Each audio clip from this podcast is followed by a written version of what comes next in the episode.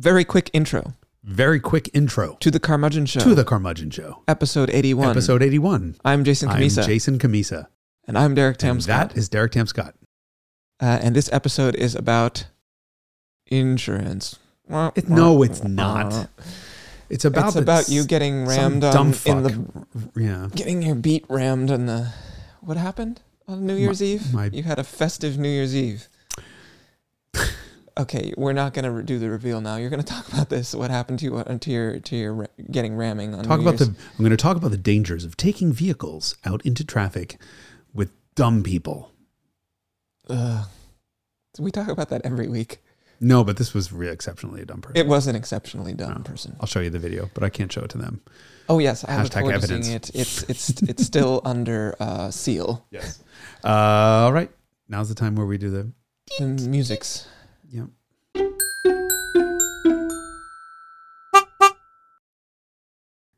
What? Uh, this is like that monologue in Doctor Strangelove and How I Learned to Love the Bomb, where uh, he's like, there's nuclear war unfolding, and the president is talking to the Soviet premier, and he's like, "Do you think you could turn the music down a little bit over there?" And they're like avoiding nuclear war, but it's this phone. What is the the conversation that they have is really funny though. No one knows what I'm talking about. I'm dating myself again, aging. Hey, I've been told to go fuck myself, but I've never told, Told told, told to go date date, myself. myself. Nobody wants to date this. Um, what does he say in the the the? Okay, fine. We have a topic for today. Do which we? We have. Um, I'm yeah. why don't you lead off? Tell us all about the things that happened. I mean, the funniest you. way that I can phrase this is for New Year's Eve, I went into San Francisco and my ass got rammed. Wow, I mean, people have said that many times. many a time. Um, actually, my beat ass got rammed. oh, did it survive the ass or the beat? Yeah. the ass So- of the beat? So very annoyingly, I uh, I decided I was going to participate in a New Year's Day rally, which you told me about and then didn't show up because you're a twat. I was busy. You told me you were in bed, so that's now I was in bed. straight into the TMI department. um, moving forward, Derek has had relations apparently on New Year's morning. Thank you. Um, I don't know what you're talking about. The night before, you're the one who's ass telling about your ha- your ass getting beat. that was yeah. Your beat. No, getting, no, no. My my beat, Beat. ass getting rammed. It was a Right. Dodge Ram. All right. So anyway, so I decided I was going to stay in the city at a friend's house. I it was raining, and it's been raining constantly here in the Bay Area, and uh, and I don't like to drive my old cars in the rain at all. And then it's, I don't like to drive them in the dark. Um, and What about you know, in the rain when it's dark? Definitely not. It's just the increase the, the the the increase in the chance of an accident is just too high. And so I had planned on taking the Scirocco on the rally because I just got new tires for it and I was all excited about that. And in the garage was the Beat and the Scirocco. And I had also just spent a whole day doing diagnostics on the Beat and finally found uh, the cause of a, a misfire was uh, just a bad plug. Uh, one bad plug. One bad plug. Must have been because I replaced the plugs and I, I checked everything else. I smoke tested the intake for leaks. I just kind of went through a whole bunch of tests and then figured out it was just But everything. were the fine. plugs sparking when you pulled them out?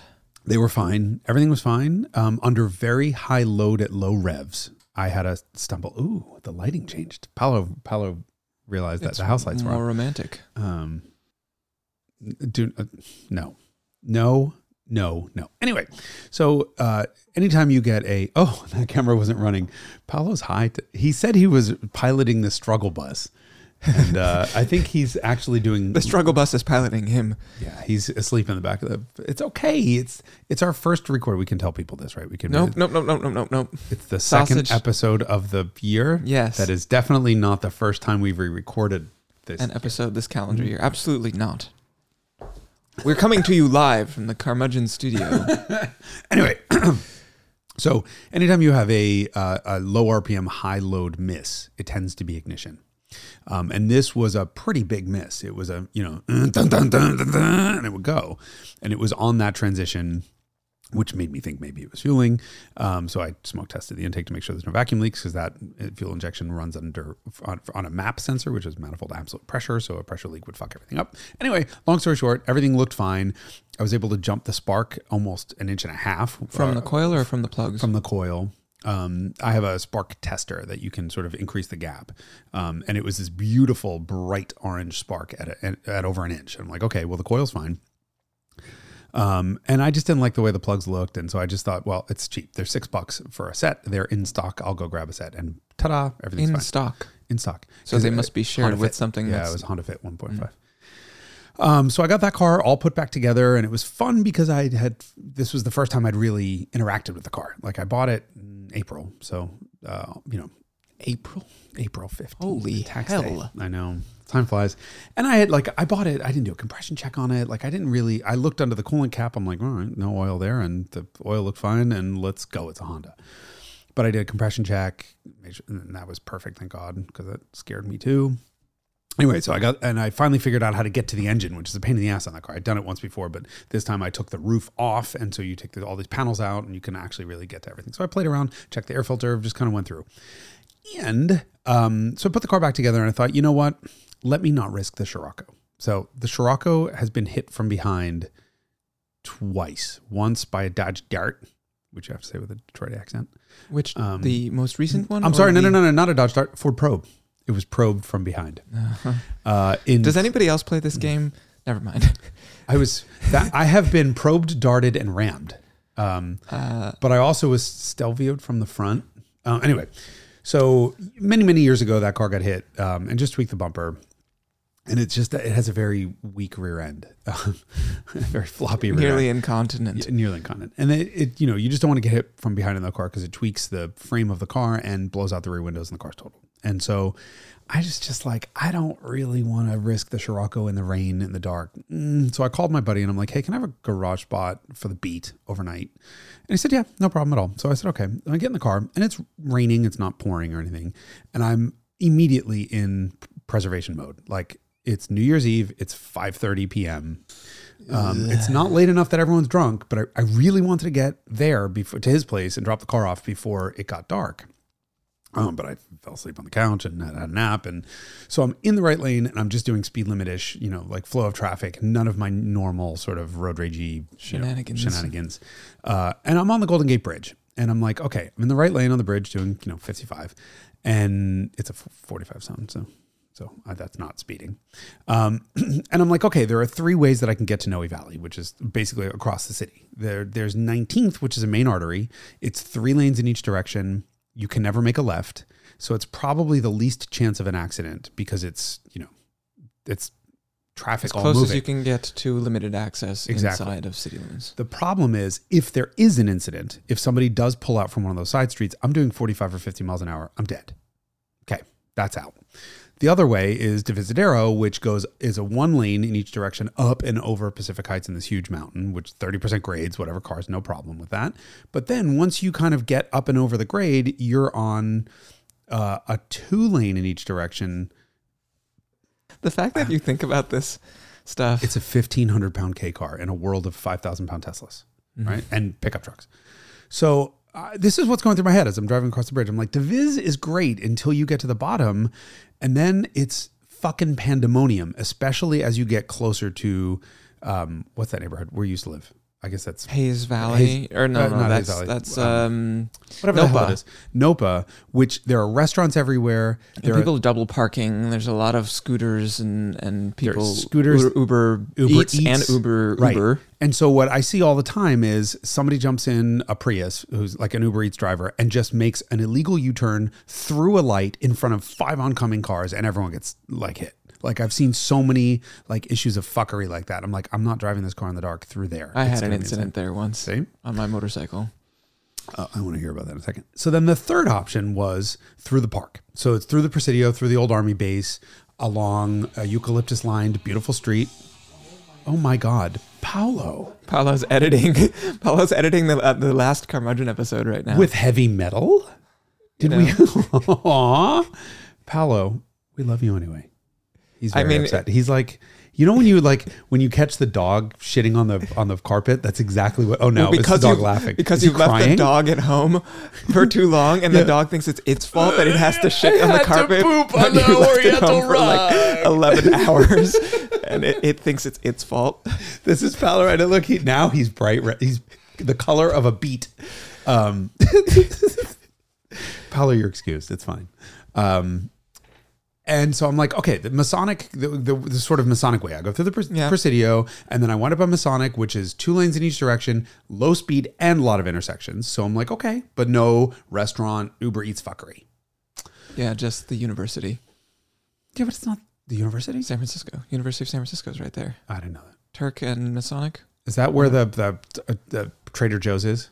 It's a little bit f- uh, down from there. Okay, so Nobody knows or cares. What well, we're here's the talking thing: is about. there's one you chose a intersection. path. There's one intersection which is by the Trader Joe's Yes, where yes, people which are is always an absolute clusterfuck. Right. So I paid really close attention. So I go through that intersection and there's a Dodge Ram on my ass.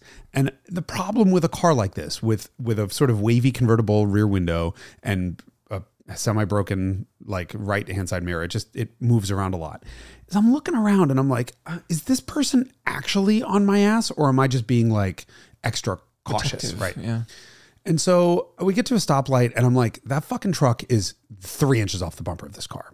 Unless maybe the car is, you know, a lot shorter than I think, and I'm just imagining. Light turns green, the person does not accelerate and like, you know, doesn't doesn't stay on my ass, gets to a normal distance. Halfway down the next block, three inches from my bumper again. And I'm In like motion. in motion. And I'm like, okay, so we go through like two or three lights and they go from like further away to like genuinely uncomfortably close. So I just uh, this we're in the left lane of two lanes. So I go in the right lane and it's a red Dodge Ram just drives past. I'm like, okay. And I'm look, the driver doesn't look at me. I'm like, okay. So it's not like I did anything wrong. She just there. Traffic chest happens for another couple lanes. I wound up having to get into the left lane again just to get a- away from a person who's waiting to turn because it's a pedestrian, and I get annoyingly behind the Dodge Ram again. Behind. Uh, I'm, far, I'm sorry, in front of the Dodge Ram again. And now this time I'm like, no, no, no, this car is definitely on my ass. So I put my flashers on for a second, just like, hello, and no change. On my ass, light turns red, we stop, we go. She's far away again. I'm like, okay, this person's just not really paying attention to what she's doing. We get to Fell Oak, which is, you know, Yes. Oak is one way, Fell is the other way. I never remember which was which one's which. I get stuck at a red light. I'm making a left, so I'm in the left lane of it's three lanes right over there. I'm in the left lane of three. She's behind me, and I'm two cars back from from the traffic light. It's Prius, Prius, me, and Ram. I'm jamming out, thinking nothing. I'm like, you're just. I, the thought that went through my head was, I'm being ridiculous about the Ram. This was like three blocks earlier. I'm being ridiculous about this. I was like, stop worrying about it. It's no big deal. Light turns green. I put it in first. Wham wham, and as I'm pulling my foot off the clutch, bam! I get knocked into next Tuesday. Like hard, like hard enough that I almost hit the Prius in front of me. So it was like, boom, ah, what the fuck? And so now I jump out of the car, and instinct is take a picture, right? Immediately. My instinct from the last time I got hit when the old man ran Video. was video, right? So I took a picture and then I put it on video and I'm like, let me not be an asshole, right? Let me just not be that guy. And so I go to the window and it's a, a young girl and she's like, the window's up and she's just giving me a dirty look. And I'm like, okay. And I'm like, roll your window down, please. And she she rolls the window down and says, What is your problem? And I was like, okay. So I look down and I just hit record. And I just ha- hold the camera this. I'm like, excuse me? She's like, what is your problem? I'm like, you just hit my car. That's my problem. She was like, I know, key point. I know, but you were going extremely slow. Okay.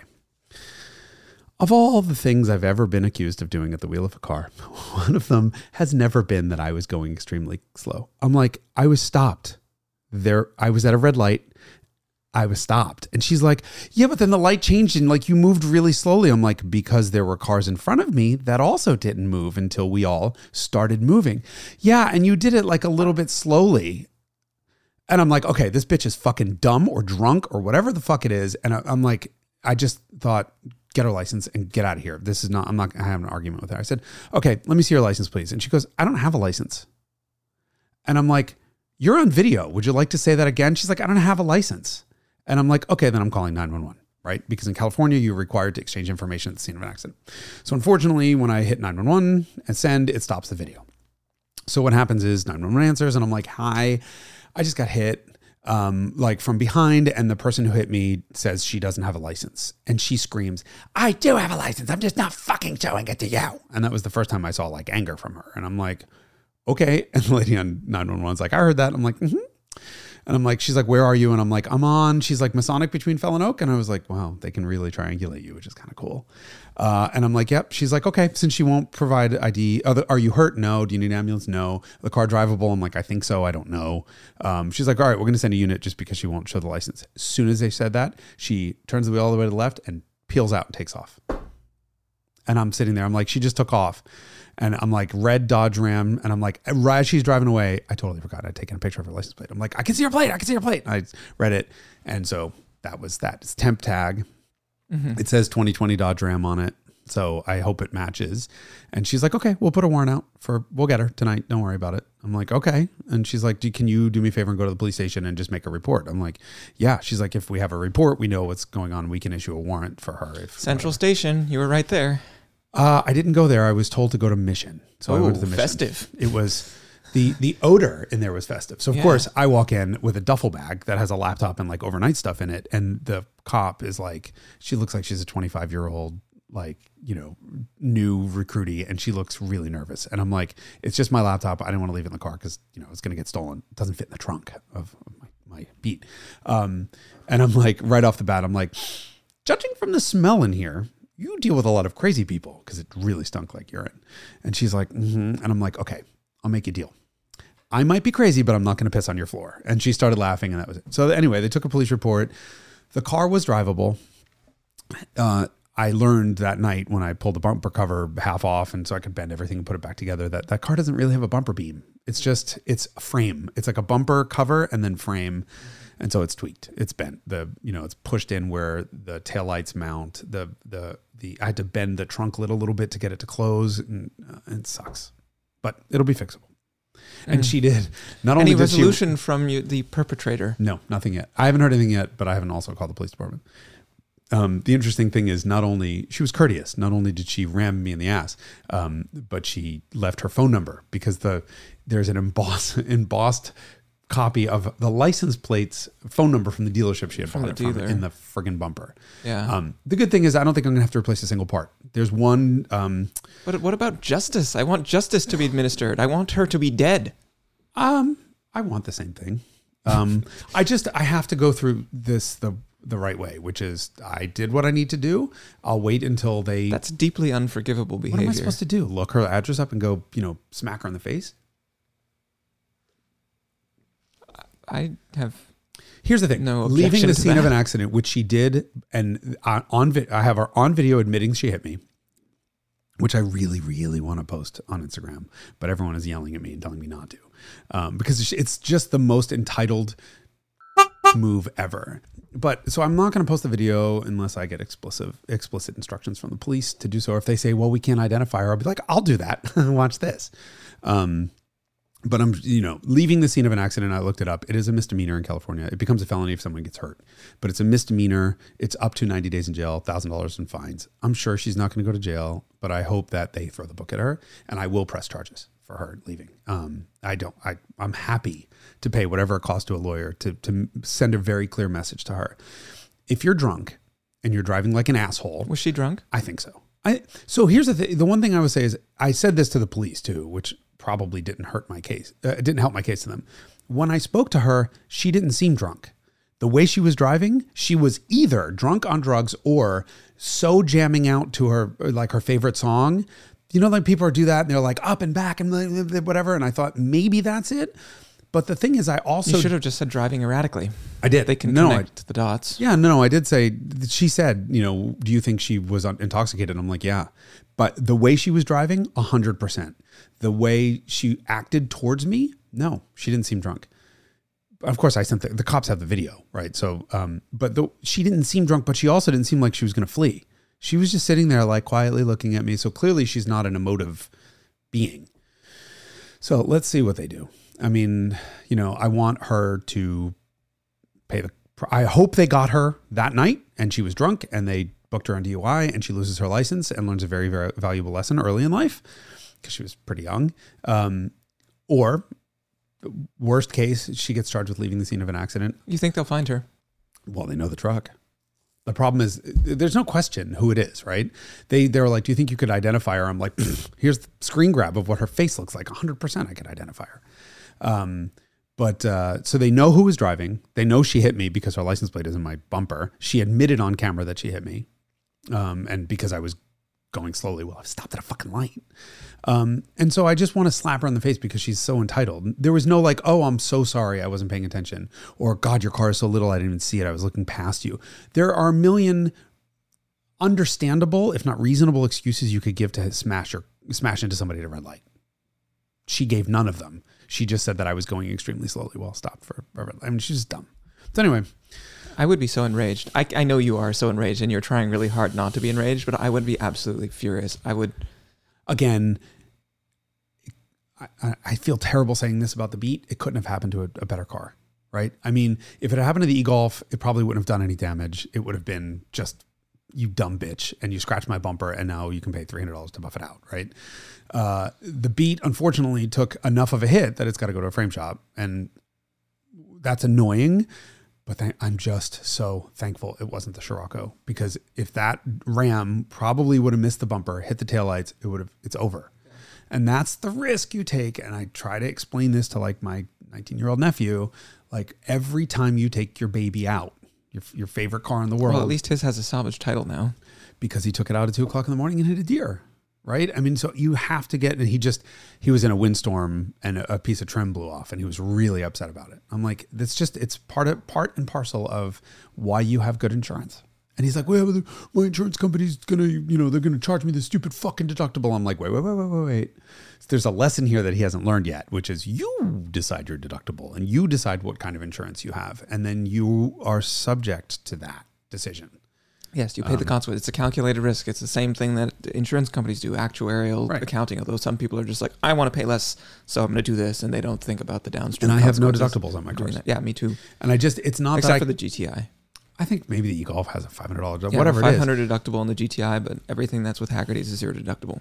And I want it that way for the for one reason. I just don't want to like insult to injury. Now I get rear-ended, right? So one what you know, but the, the audience doesn't know is I was introduced to the lovely loveliness of vertigo last month, um, which is a BPPV. If you guys have ever had it, it's just a, a crystal in your ear, and you fucking the world starts spinning.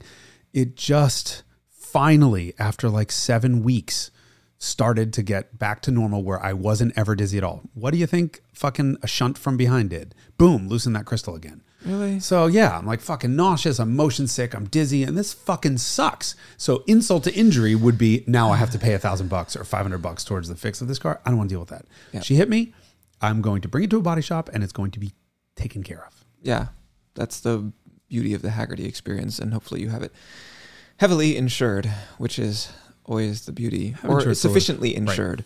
Well, that's uh, yeah. So that's one of the things I have never in this chair here on the show really done. I don't think we've really done a thing on insurance. Yes, which is interesting, given Um, that You've been a hacker, Hagerty's an insurance right? company. But the, the problem here is that anything I say can be used against me, and I keep hearing that. Um, and no, any, anything the two of us say can be construed as an advertisement for Hagerty, right? Because this is a well, there's a Haggerty logo right there. But the reality is, I was a customer for 14 and a half years before I became an employee, and I was a uh, evangelist for Hagerty. Um, is that the correct word? Yeah, Yeah, right. Yeah. Um, I, I I put on a lot of makeup and I cried a lot, and I call, I said, "Thank Jesus, Tammy Faye Bakker, come on Oh, no matches found. for Tammy Faye Bakker." No matches found. my God, you are young. So Tammy Faye Bakker was a televangelist, and, and her husband was somebody Bakker, um, Edward, Sean, Sean, no, John, somebody like that. He wa- anyway, he was a Fred. Susan, whatever his fucking name was. Anyway, he was a televangelist, and her deal was she was always crying, and her mascara was always running. Um, and so she was just always like, "I feel for you," and whatever. And they all went to fucking jail because they're all scumbag. Right, because it's just a mechanism to avoid paying taxes on something well, and, and take to, money from to them. extort people. Yeah, money Yeah. from people. So yeah, um, uh, she's now no longer with us. But yeah, the the the reality of it is, I'm. I'm sure she's in heaven. You think so? No, of course not. Yeah, people who steal other people's money should not go to heaven if such a And not pay taxes. Yeah, um, I'm fine with not paying taxes. No, I'd rather not if there's a legal way to yeah, avoid it. exactly. But I rather also don't want to go to jail because I'm going to meet the girl who fucking hit the beat. She's not going to be I in jail. hope This she is- is. I hope she rots in jail. Anyway, um, the whole point. So the reason that I became a, a Hagerty evangelist was that um, I don't remember what the hell happened. Oh well, first the, the big thing that happened is in the year 2000, I got hit in the Scirocco, and it was um, I was leaving a VW meet. There was it was two lines of traffic, like two lanes of traffic, and the right lane was stopped to turn right into like a mall parking lot. I was in the left lane, maybe doing 25, not quickly at all uh, because there was stopped traffic there and I was approaching red light. Um, and somebody had stopped short of a side driveway and waved this black um, Toyota uh, um, Chevy Cavalier. And I didn't see that. And I didn't know that and, until it happened. All I know is all of a sudden there's a Cavalier in front of me and I locked him up and boom, hit the hit them right in the driver's side wheel. Um, which is Front or rear? Front, strongest part of the car. Did quite a bit of damage to Scirocco because it, I have Euro bumpers on it and caved the bumper. I'll post a picture. Caved the bumper in and tweaked the front of the car to the left, um, just because they were moving that way. Um, and his insurance company, I mean, it was immediately their fault. There were witnesses and skid marks and whatever. And uh, and his insurance company, don't remember what it was, was like, okay, well, we're totaling your car and give you two thousand bucks. And I was like, no, you're not. And no, you're not. Um, and so what happened was probably a three week period where all I did was just cry and go to body shops and just try to figure out how the fuck I was going to to get this car afford to get the car fixed because I couldn't afford to do it and at the same time fight with his insurance company to prove that this car was worth more. I had had an appraisal done for like 10 or 12 grand um, but they didn't count that they didn't want to deal with that and I wound up showing up at the appraiser's house because I looked him up um, and I showed up at like 7 p.m. at his house and I rang his doorbell and I'm like, hi. And I had backed up my Mercedes 190. I had a 190 that I backed up right to his front door and the trunk was filled with trophies and pictures and receipts and books and records and everything I have on this car. And he was like, can I help you? I'm like, hi, I'm Jason Cammisa. And he's like, oh, uh, what are you doing here? And I'm like, we're going to have a real conversation about this Scirocco. And I'm going to start by handing you that's a photo album from when I the first year I had the car, and here's another photo, printed photo, like actual photo albums. Here's another one, and he's like, I get the point. I'm like, I don't think you do. And I just started handing him. I'm like, oh, the trophy box. This one weighs a lot. And he's like, I get your point. And I'm like, you'll get my point when you put the fucking car back on the road. And he's like, I don't know what to tell you. I'm like, there you go, have that. And he was like, all right, all right, all right, all right, all right. And I'm like, I'm, I will never back down until you put this car back on the road because you're insured hit me, and I'm not walking away from this without my favorite toy. So figure a way out because my neck fucking hurts, and all I have to do is one MRI. And it, that was true, no bullshit. One MRI, you're gonna blow your fucking budget. So the difference between giving me two thousand bucks and fixing the car for six or eight is the difference between $100,000 in medical bills that I'll happily make Blue Cross pay. And he was like, Are you threatening insurance fraud? I'm like, I'm threatening a fucking claim, but you need to fix the fucking car. So I left there, like, he wouldn't take any of the stuff. So I left there and I'm like, mm, probably sent a message, but I didn't get anywhere. And the next day, I get a phone call from now, now all names are being held from a friend of mine says, Come and get your car. And it was at a local car dealership. And a friend worked there, and if, you know, I'd become friendly with the the staff. And I'm like, What? And he's like, Come get your car. I'm like, All right, I guess I'll get a tow truck. And he's like, No, no, no, just come and get your car. And I show up and it's painted and fixed and done. The next day? It was this. Well, this is three weeks later. So I had uh, immediately the day after I ordered a new old stock hood that I found. I ordered all the parts and I had it shipped to this the body shop within this dealership. What he did, the owner of the dealership, who was a total sweet man, like you know, guy in his seventies, looked and sounded and acted just like Leslie Nielsen. was he just told the body shop go fix the car and he called the guy and he said hey uh, we're going to do the repairs and we're going to do it under whatever the limit was you know whatever.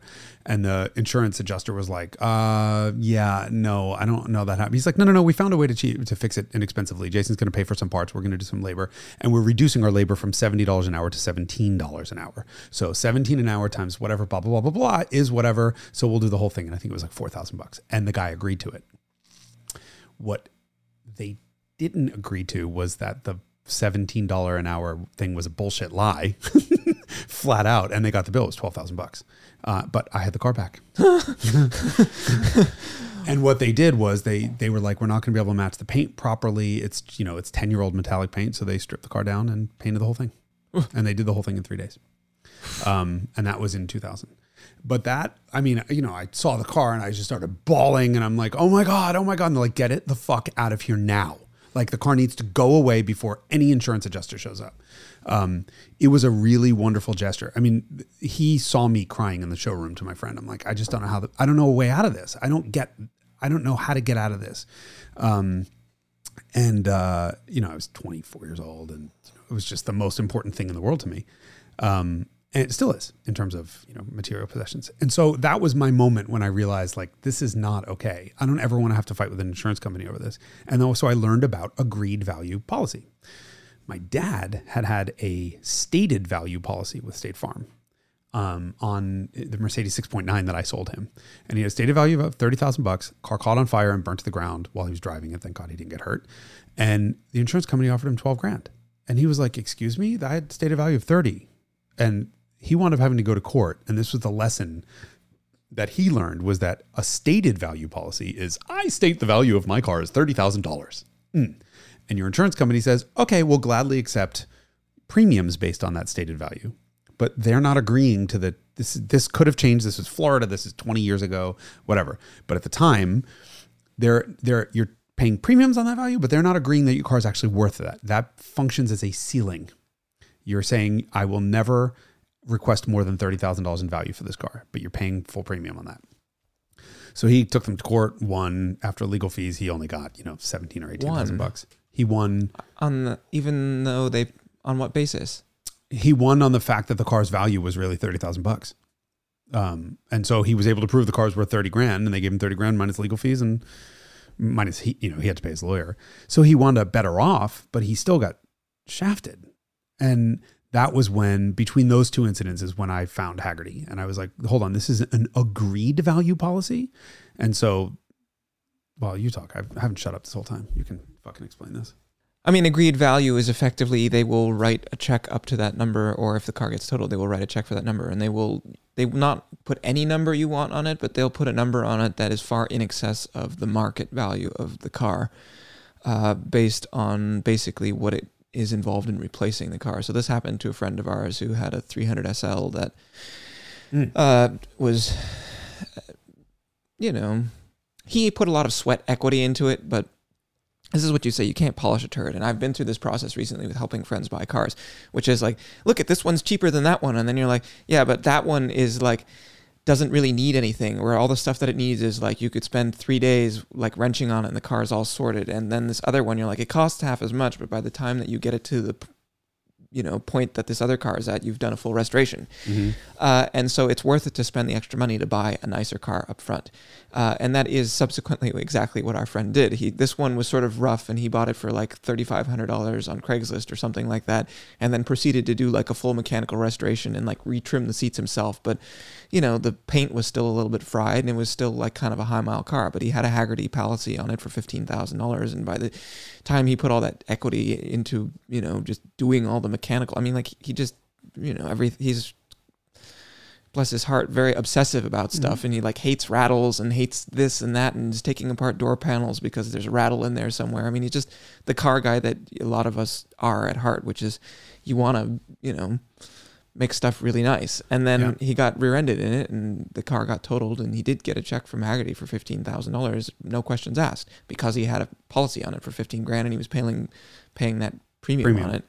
Uh, and then you know he's like, "What do I replace it with?" And then we found ex- it was a 300 SL manual, dogleg manual, one of the 170 or whatever it was that came to the U.S.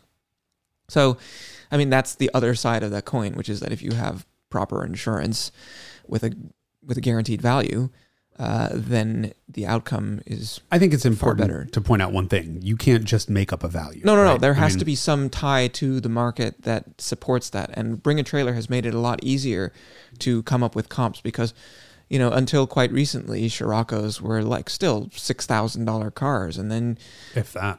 yeah, and so if you have it with like State Farm, for example, uh, then they're gonna try and sort of harass you. This happened with my dad, and he, his M Coupe got totaled, and the car was. Dinan did this thing where they, you know, you could buy a Dinan supercharger, and then if you like really went crazy, you could get it intercooled and run higher boost and blah blah blah. And they were supposed to make 50 of them, but they couldn't find 50 people to buy that kit for a 400 horsepower car with a shitload of torque that was boosted, supercharged. Uh, and so they made two coupes like this, and then they made eight roadsters. And uh, they tried to give my dad the car had like 40 or 50,000 miles on it and they tried to give my dad like I don't know, $25,000 or something for the car when it got totaled. And he was like, hold on a second. And he gave them all the Dinan receipts. And the car probably had like $50,000 of Dinan receipts. And then they were like, okay, here's 38 or something like that. Uh, and so it helped with State Farm somewhat for sure. But like Well, that was question is- ultimately as far as you could go. And if, you My know, question is always where when do you want to have this negotiation? At the beginning or when it's too late? Yeah. Right? I mean, the car's already totaled. In the case of, you know, uh, my Scirocco, I had no leverage. The car's damaged. Yeah. I'm dealing with somebody else's insurance company, not my own. Um, I mean, what would happen if you had a Hagerty guaranteed policy on it? Would you have invoked that and then they would have had to subrogate? Yeah. Subrogate is when your insurance company goes after the other insurance yeah. company. So, for example, that's what's happening now with with with the beat claim. Is I called Hagerty. I don't even know who if if she has insurance or who, who it's with, but Or I who called, she is. or she is. I called the, the line. I am not marked as any. Uh, I talked to three different people on the in the claims process so far on the beat, and none of them seem to know that I'm an employee of this company, which is kind of probably for the better. Um, so I call in the line. I'm like, "Hey, I have an accident." They I give them the the information. Somebody Here's a police report. Right. I think the number for it. And the adjuster calls me back and it's like, okay, well, here's the thing. You have insured for X. I don't think we're going to be close. There, there's an app now that you can take pictures. You can either have an appraiser come out or just take pictures. I took pictures. Um, and she called me back and she was like, okay, so I don't think we're going to be close to your, to totaling the car. If, if it gets there, we'll talk to you about this. It's shop of choice. We can help you find someone. We don't rec- recommend anyone. Um, go have it fixed. You pay it. We'll reimburse you. Period. End of story. That's been Um, my experience with. I've had two Hagerty claims since switching to Hagerty. One was for a windshield, and they were like, "Send me a picture of the windshield and the receipts," Yeah. and then they sent me a check. Same. And I like zero deductible for that reason. So I Mhm. got OE glass, and I got it was a Mercedes, so it had the little sticker at the bottom of the windshield that So that's why they want- Mercedes Benz product. That's why they wanted this uh, picture because I had a, a windshield on my E30, and when I went to make a, a claim for it, they're like, "Well, we don't replace OE glass with OE glass unless you already had OE glass." And I'm like, "It's a fucking Concours winning car," and they're like, "Yeah, just send us a picture of it." I'm like, "Oh, okay, click done." Yeah, And uh, you know, otherwise it. I would've like OE glass for no reason. I mean, I'm a sucker for that. But I don't- When yeah. it has the when it says like when it says PPG and it has the star on it Yeah. or the Sekurit or whatever Sigla, and Yeah. I'm just like, yeah, this Yep. is the way it should be. yeah, Especially and- with the Mercedes Benz sticker on the windshield. Listen- so like, I sent them the receipts from eBay for me finding a Mercedes Benz product sticker for the windshield, and they're like, yeah, no problem. so the the the lesson for me was from Donald Osborne, who I don't, do you know Donald? Uh, I know of him. okay. I don't know that we've met. He, But I know we're he is. friends for years, and he I showed up at his warehouse years ago in the Scirocco, and he wanted to drive it, and I was like, no, no one drives the car, and he's like, I had one of these things when they were new, and oh my god, it was so fast, and I'm like, "Mm, yeah, you're not wrecking my car, and so we made a deal. I'm like, you can drive it, but I want you to praise my car, and uh, and he was like, okay, because you know that's what he does, and so he drove it around, and he's like, what do you have it insured for? And I think at the time I had it insured for like you know ten, um, and he was like, okay, so that's market value. And I'm like, yeah, that's about right. And he's like, okay, that's not what you're insuring for. You're insuring against a loss, which means you're insuring for replacement cost. Mm-hmm. What would it actually cost to replace the car? And I'm like, oh, well, if I bought the car back and I, you know, if, if I could use this and I could salvage that and I could do this and whatever, because of course I have a, you know, engine built and all kinds of other shit. And he's like, stop it. What I mean is somebody takes your car. It's gone, Stolen. stolen. Nothing left. You sit on your fat ass on a couch and eat bonbons, and somebody you pay finds you a flash silver 28,000 mile Scirocco, just like it was when you bought it, but it's in Poland. And so you fly to Poland and you look at the car and you're like, this is a rust bucket. No thanks. And you fly home. And then somebody else finds you one in Germany and you fly to Germany and you say, that's it. And that car gets shipped back to the United States. And then it goes to a shop that installs the transmission and the diff that you have and a two liter block and the cams and the head and the fucking intake manifold and all all of that other stuff and presents you a car with you no effort on your part or you getting paid for your time with a bow on it that's an exact replacement of, of your car. What does that cost? And i'm like oh that's outrageous. That's like 35 grand. And he's like that's your replacement value. And i'm like they're never going to agree to that. And he's like try them right? And this was you know so of course i called and i don't remember what what i came up with but what i did was an engaged in a conversation with my insurance company about what the v- replacement cost for this car would be. And eventually we came to a number that i thought if the car disappears and i get a check for x that's i will feel like i've been made whole. Um, and then that was put to the test on the E30 when i hit a deer. So i was driving it around exercising it hit a deer at night. Um, and the appraiser comes, the adjuster comes, and he was like, "Ooh, not good," because we have a fender bumper, grill, headlights, hood, other fender because the hood had tweaked sideways and got the fender. He's like, I want to replace the windshield because his brain's all over it, which means it's structurally compromised. One door, roof, and another door. He's like, we're painting two thirds of this car. And I'm like, mm-hmm. he's like, I don't like that. I'm like, me, me neither. But he wrote it and it was over total. And I had that car dramatically underinsured. Um, uh, way less than it was worth, even market value. Uh, and it was just I forgot Naughty, to, naughty. I forgot to adjust it. You know, like you just kind of the world happens. Um, and so in that case, my you know they're like, okay, we're just going to write you a check for what you your insured value is, and we'll keep the car, or we'll write you a check for that minus what the car is worth in its current condition. And I'm like, here's the problem: the car in its current condition is worth more than I have insured for. And the lady was like, "Oh, silly, stupid person on the phone. No, your car's worth 500 bucks." I'm like, "My car's worth a shit ton of money." And so how they determined that was very fair. They put they posted pictures to Copart on an on a, a non-binding auction and got I think it was three days. They allowed three days for bids to come in. And she was like, "Okay." So I think I had the car insured for 12 at the time, and uh, the damage was like 12.7 or something was was the estimate. And she's like, "Okay, so here's the problem." we have a whole i'm not allowed to tell you the exact numbers but we have a whole bunch of bids around the $500 mark which is what i said the car is worth. And then we have a whole bunch of bids around the $12000 mark which is what you said the car is worth now. What's going on? I'm like it's a wagon. And she's like that's the weirdest thing. Like i my my i had to mark it as a sedan because wagon's not listed as an option. And i'm like right. Ding ding ding. That was your first clue so because there were no wagons in the U.S. Right. So the if I were total the car, I could have bought it back for the average of all of those uh, those bids. And she's like, uh, the problem there is twelve thousand minus seven thousand. You're getting five. You, you buy the car back for, for seven thousand bucks. You're getting five thousand bucks. This doesn't work.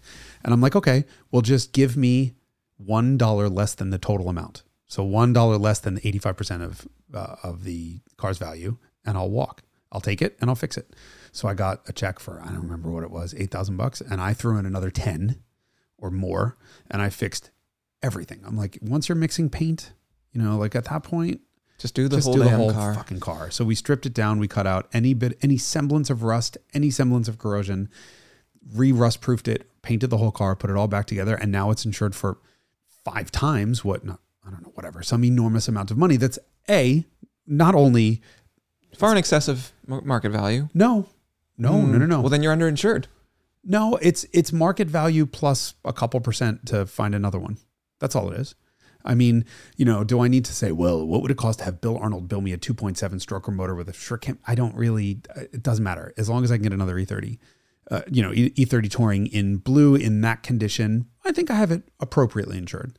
Um, but that was the lesson for me. Was like they would have been. They would have said, yeah, okay, you're well under total. Just go have it fixed.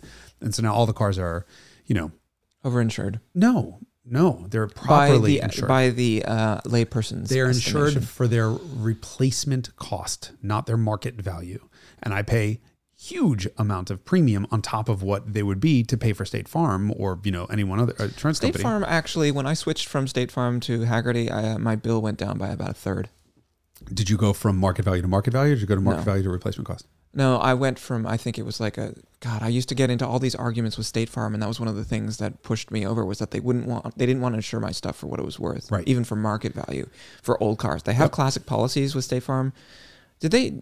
Uh, did Hagerty and State Farm integrate at some point, or were they supposed to? We're, we're, I think it's in the process. I don't, I, I have no, listen, for the record, let me say one thing on this. I'm a Hagerty media employee and I have no access to or information about the insurance side of the business at all. So this, none of this is, is to be construed as, construed as insurance advice from Hagerty, whatever, blah, blah, blah, blah, blah. There's your fucking disclaimer because I don't know anything. I'm just a customer, period.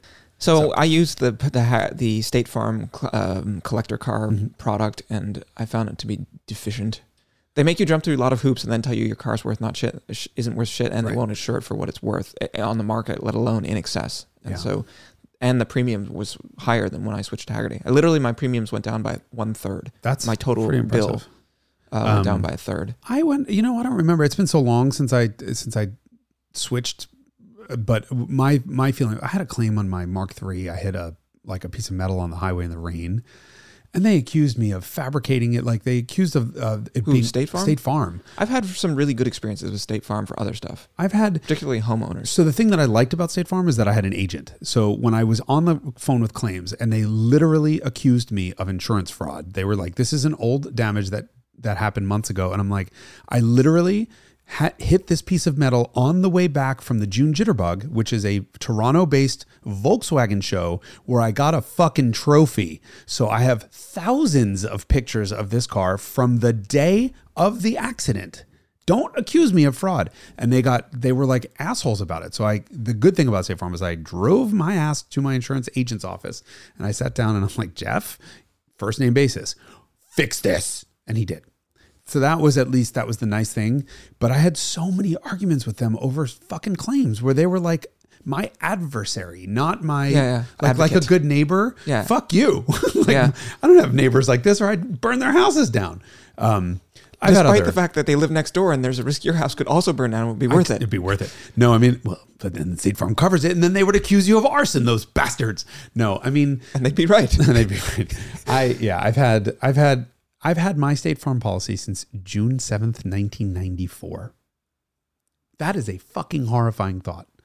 But when I look, you know, anytime that I've had them say anything to me, I'm like, look at how old this policy is. Look at how many claims I've had because I think it's you know two claims totaling a thousand dollars since the year of the flood. Come on, don't don't play this shit with me. I pay you. I paid you for 25 years. The, the point is that getting the cars over to be insured with someone who like is oriented towards collector cars instead of like let's you know send this over to AAA body shop and get it painted and then back on the road and like you know the average consumer I mean you see this all the time you're driving around and you look at the car and you you see some car and you're just like wow it looks like it was you know it's covered in sandpaper. A the paint is shitty and the panels don't fit and the colors don't match. And you're just like what a terrible repair. And most people they're like I don't know it's not dented anymore. I'll take it Right. home. And I didn't have to pay for it so I'm a Yeah. happy camper. Whereas you know Collector cars are different. w- with enthusiasts you like repair their car and you show up and you look at it and you're like "Uh, I don't know I mean, look, this is the reason why Hagerty pays me to make the videos, and it pays us to do the things we do, right? Because Hagerty wants to show the world that it's an enthusiast company, and the company's tagline is uh, tagline is "Never stop driving." So, of course, my you know my fear when you call the the number, the eight hundred number, like I just had a claim on New Year's Eve at six o'clock, it was going to be like, oh, what were you doing out in your collector car in the rain, right? I had the speech prepared because I was definitely going on a rally the next morning, and I didn't want to drive an extra hour. That wasn't questioned. Yeah. It was just like, wow, that sucks. You had a loss. Let's fix it. Yeah. Thank you. That's why I pay you a huge sum of money every year. Um, but that's why Hagerty pays us to do this. Um, not to talk about insurance, by the way. This is I. If if I had to guess whether this helps me or hurts me at Hagerty, this is going to hurt. Somebody's going to get pissed off by something I said because it's going to construe insurance advice or whatever. Again, I don't work for Hagerty Insurance. I work for Hagerty Media. But the reason Hagerty Media exists is to make sure that the world knows that Hagerty is full of enthusiasts. These are the people who like want you to go drive your car and want you to go live your life and want to stop the government from banning our old cars out of existence. Um, and that's why I'm happy to put my work on Hagerty's YouTube channel and uh, and I'm happy to pay my premium every year. I'm not happy but I do do it I wouldn't change it. I, no no no it's not worth changing away for sure Absolutely it's getting not expensive. It's getting expensive. I mean, you know, my cars all started out at ten thousand bucks a piece times two. I don't want to hear about it I accept absolute. I accept that, and then I'm going to say I accept. Now you have a fucking Miura insured. yes I Yeah, know no, which is worth a house, and most houses don't do 160 miles, an 70 miles an hour. yeah So yeah, yeah. No, I, I get it. It's it's worth it. It's It is worth it, and I, I will say that for the stuff like for the, the majority of stuff I have, which is just like these sort of random shit boxes that aren't worth anything. Like I'm shocked by how little the premium is for it. Like just added a 1994 E320 insured for ten thousand dollars, and it's like ninety dollars a year for guaranteed value, zero deductible, ten thousand dollars. Is it because it bumped you to a next level of No. like discount or something? What level to go You to get- beyond the Miura the, Well, the- I, I promise you, okay. the E320 is not going to change them. Well, no, I get a discount. I remember there seeing like when you hit like, seven cars, you get a discount, and when you hit some threshold of value of the total policy, I forget what it is, but it's I'm guessing you're there with a Miura. yeah, the Miura it does it by itself. um, but anyway, yeah. So for the the less expensive stuff, especially like that, I mean, it, it's based on claims history. I've noticed that like you'll have two cars that are both insured for twenty five thousand dollars, and the premiums are dramatically different based on whether fuckboys drive that car or not, as far as I can tell. Uh, Oh, yeah. you know, so the E320, no one's no one claims on E320s because they're all driven by old, nearly dead people who are driving at speeds commensurate I'm sorry. uh, commensurate with their more their impending mortality. oh my god. Um, whereas, you know, if it's a GTI or some kind of enthusiast car that people are driving around on rallies and rolling in, in bushes or whatever, Right. then it, the, the premium will be higher. So I've It's noticed that the, the value is is not so impactful as much as the fact that I have a bunch of old man cars, like old the Mercedes. and- GT4, the 308 GT4 actually saved me $80 a year because it bumped me up a level for a discount. Because Mm-hmm. and the number of, for the insurance is probably not that high compared to I other, think- like the E30 is probably more expensive to insure. I was just going to say that next is the E30 and the Lotus together comprise probably 30% of the value of my they're policy. They're, they're performance cars. but 75% of my premium. yeah. The Lotus is more expensive than I think the uh, eight, probably six of the other seven cars on that policy. That's because every time you hit a Lotus, the, the clamshell cracks and it's seventeen thousand dollars. If you can get a clamshell, right? Yeah. And the E30s are expensive. Why? Because everyone drives E30s. and everybody drifts them into Right. things. right. But the 2316, which is valued the same, similarly to my wagon, is a quarter of the premium. Yeah, because it's a Mercedes, is- and yeah. nobody's out there fucking around a Mercedes Ferrari's cheap. Cabbies, the because cabbie they don't get much exposure, and Yep. they're all driven by old rich guys who are like, "No, no, it's raining. I can't drive the car for three days after it rains because there might be a branch or a puddle." an ungalvanized steel. Of course, it's perfectly reas reasonable. That's why I drive the Lotus in the rain. It's there's nothing fiberglass and metal aluminum, it. nothing steel. Um, yeah, but and yeah, it's an interesting thing. But either way, I'm very, so very proper happy. insurance. I mean, it, I know this sort of sounded like an ad, but it does make a meaningful difference for quality of life, especially when it comes time to make claims. I mean, through State Farm making claims, they do honor their claims, right? Once you get past the point of arguing with what the car is worth, or if it's a commodity car like the GTI, you have to have one car insured with regular insurance, and that GTI is that car for me. Um, and so, even if anything happened with the GTI, I would be confident that they would, you know, uh, would they would honor whatever its market sure. value is. Like I had a motorcycle once that got stolen and it was insured with State Farm and the bike had a bunch of modifications on it. And I had fortunately printed out the ad from when I bought it and it listed all the modifications on it. And when the bike got stolen, they were like, uh, like the market value is eight thousand dollars for this motorcycle, and I said, well, it had all this stuff on it. Does it matter? And they were like, well, you didn't have that listed, but let's see what we can do. That was what State Farm said, and then they went back and they're like, well, so the wheels were four thousand dollars because they're forged Marchesini wheels, and so you know that puts you at twelve, but the, the wheels. You know, we dis- we Depreciate depreciated them, so they're twenty seven hundred dollars. So, Mhm. you know, right That's off the bat, they gave me twenty seven hundred extra dollars for the wheels that were on the bike, even though I didn't tell them that it had it, and I just showed them the ad from when I bought it. And so State Farm will do stuff like that, Yeah. which is the opposite of shisty, you know, uh, Mercury Insurance, for example. To just to throw Yeah. one under the bus that I had experience with when I got I got rear-ended in my Cayenne, and the person hit the person behind me so hard at the bottom of an off ramp that they pushed the person behind me into the Cayenne. And they were insured with. I mean, the guy. I don't know if he ever touched the brakes. I mean, the woman behind me had like PTSD. She was like in shock and then started crying and stuff. I Mm. She was in a Honda Fit and he was in a Lexus RX. Uh, and the Cayenne still f- from getting the tertiary hit was like a thirteen or fourteen thousand dollar repair Whoa. from the from the From- Fit yeah. getting pushed into Mm. it. So I mean, it's easy to get to fourteen thousand dollars on a Cayenne. It was like a bumper cover and an exhaust system. But still. But uh, so yeah, I mean, compared to like if you were dealing with some shisty thing where you're just shopping on the basis of premiums, then you get a different experience than State Farm, and then like the next tier up, depending on what the car is and how specialized it is. For me, is just like no questions asked. We agreed to this number. I don't You want to fight about it. I'd, I'd rather Yeah. fight about it beforehand. Not fight about it, but I'd rather No, but engage in a the- discussion. the- yeah, Right. When it's too late and then you're fighting about value. I mean, we had that with my mom's. I bought my mom an E46 and it got stolen. Um, and the silver one. the silver one. And it was know that's what happened to that car. Oh God, I should show you the picture. Well, you guys are going to see the pictures. Um, so I, I bought this car. It was really, really nice, but it had n- no maintenance ever done to it. So I did everything. I probably put hundred hours into this. I mean, we're talking every E46 problem known to man happened in that car in the first three weeks that she was driving it. I mean, it was just, it was the oil stand gas, it was just everything, DISA valves, Yeah, all of it. cooling system and It uh, complete cooling system, rear diesel, trailing arm bushings. and- front and front lollipops, and I mean, I literally everything, including like HVAC, uh, resi- like the feeder fan resistor, alternator, everything that goes on those cars went, and it was then perfect. It was like a 120,000 mile car at this.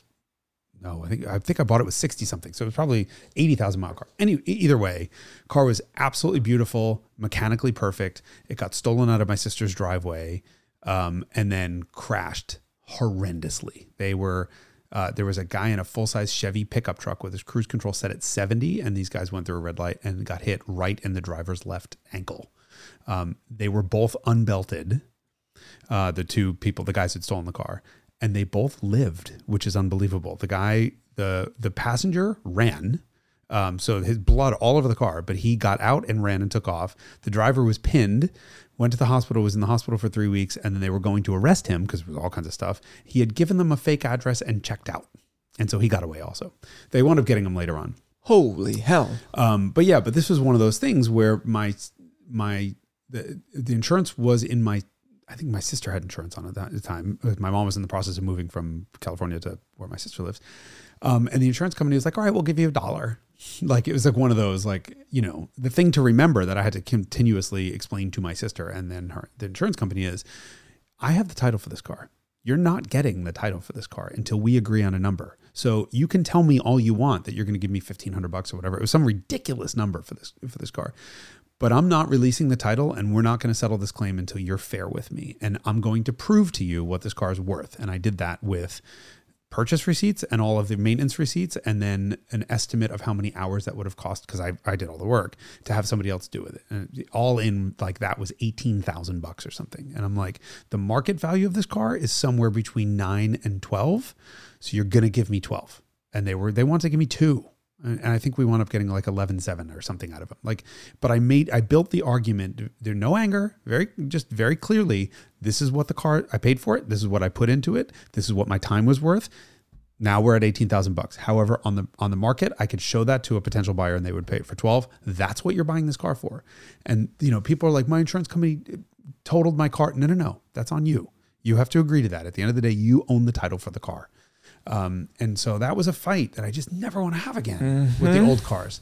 And so as, as upset as I am about the beat and, you know, I refused to let it ruin my New Year's. Like I went to a restaurant, we had dinner, I made it up until like 1205 and then went to bed. Rallied. Um, rallied the next morning. I mean, I pulled the bumper cover apart and put it, put, kind of put it all back together and it looks fine. It barely looks even damaged. Um, and I did my rally and I did a 150 miles in that car and it was wonderful and it was a lot of fun. Uh, and now it'll go get fixed. But I don't even have to think about. Yeah, so I guess the moral of the story is part of being a car enthusiast is insure properly or drive a shitbox that you're willing to not uh, ever see again if anything happens to it. Yeah. Which, you know, But is an unacceptable way to go motoring. well, oh, and uh, but it's here, or just accept the fact that every time you take the car out, you're going to put it in damage. It's not okay to leave it sitting in a museum. You're more sentimental about cars than I am. For me, I'm Some always like, yeah, it's just a car. Some of them, like There's the no car is a very about different. yeah. There's no car about which I am really genuinely sentimental. Right. I'm not sentimental about the Beat. And as much as I love the Ferrari, it's kind of my number two car. I'm not sentimental about it either. If anything happened to it, I'd be really pissed because I'd have to go find another one that's just as good, and that'd be difficult. Um, but some of the other cars, I'm not. I mean, but there, there are cars that you're really sentimental about, and I don't. I protect those more than I protect the other ones, which is why, thank God, I was in the Beat and not the Scirocco. Calculated risk, Yep. like insurance, actuarial stuff. Okay, this has been episode 81 of the Carmudgeon Show. Oh, you're really going to give a number for this? I just did. Okay. Uh, do not forget. So here's the other thing: is I there is I don't think there's any way for for you guys to if you go get a quote from Hagerty to mark that you heard about this from Carmudgeon. There's no feedback mechanism. We do not get anything. But if there's a if they if there is a thing that says where did you hear about us, just put Carmudgeon um, in there. Couldn't hurt. And I'll ask the insurance guys again. I have no access to anything. I'll ask them if they uh, if it helps because I've been wanting to sort of talk about this for a long time, even though. I don't want to be like an insurance salesman, but like I really feel strongly. All of my friends have Hagerty. You conveyed information. Yeah. You didn't sell anything. You conveyed information. I'm not. Sell, I can't sell that people can right. make their own decisions based Right. on. But all I'm saying is, take care of your insurance, whatever it is, whether it's Hagerty, or someone else. Take care of your insurance shit now before you get hit. So when you do get some fucking And with all of the Let me not crazy weather that and other natural disasters unfolding in various places in the United States, you probably should do that with your get renters insurance if you're renting, get properly covered homeowners coverage if you own your house. Just Now you sound like a friggin' ad. I know, It's but I just. I've had so much experience that's been traumatic that I just am like, uh it makes a big difference. Yep. All right, happy trails. happy See trails. you next week. Lord willing and the creek don't rise and we all need to make an insurance claim on that basis. Yeah. Bye.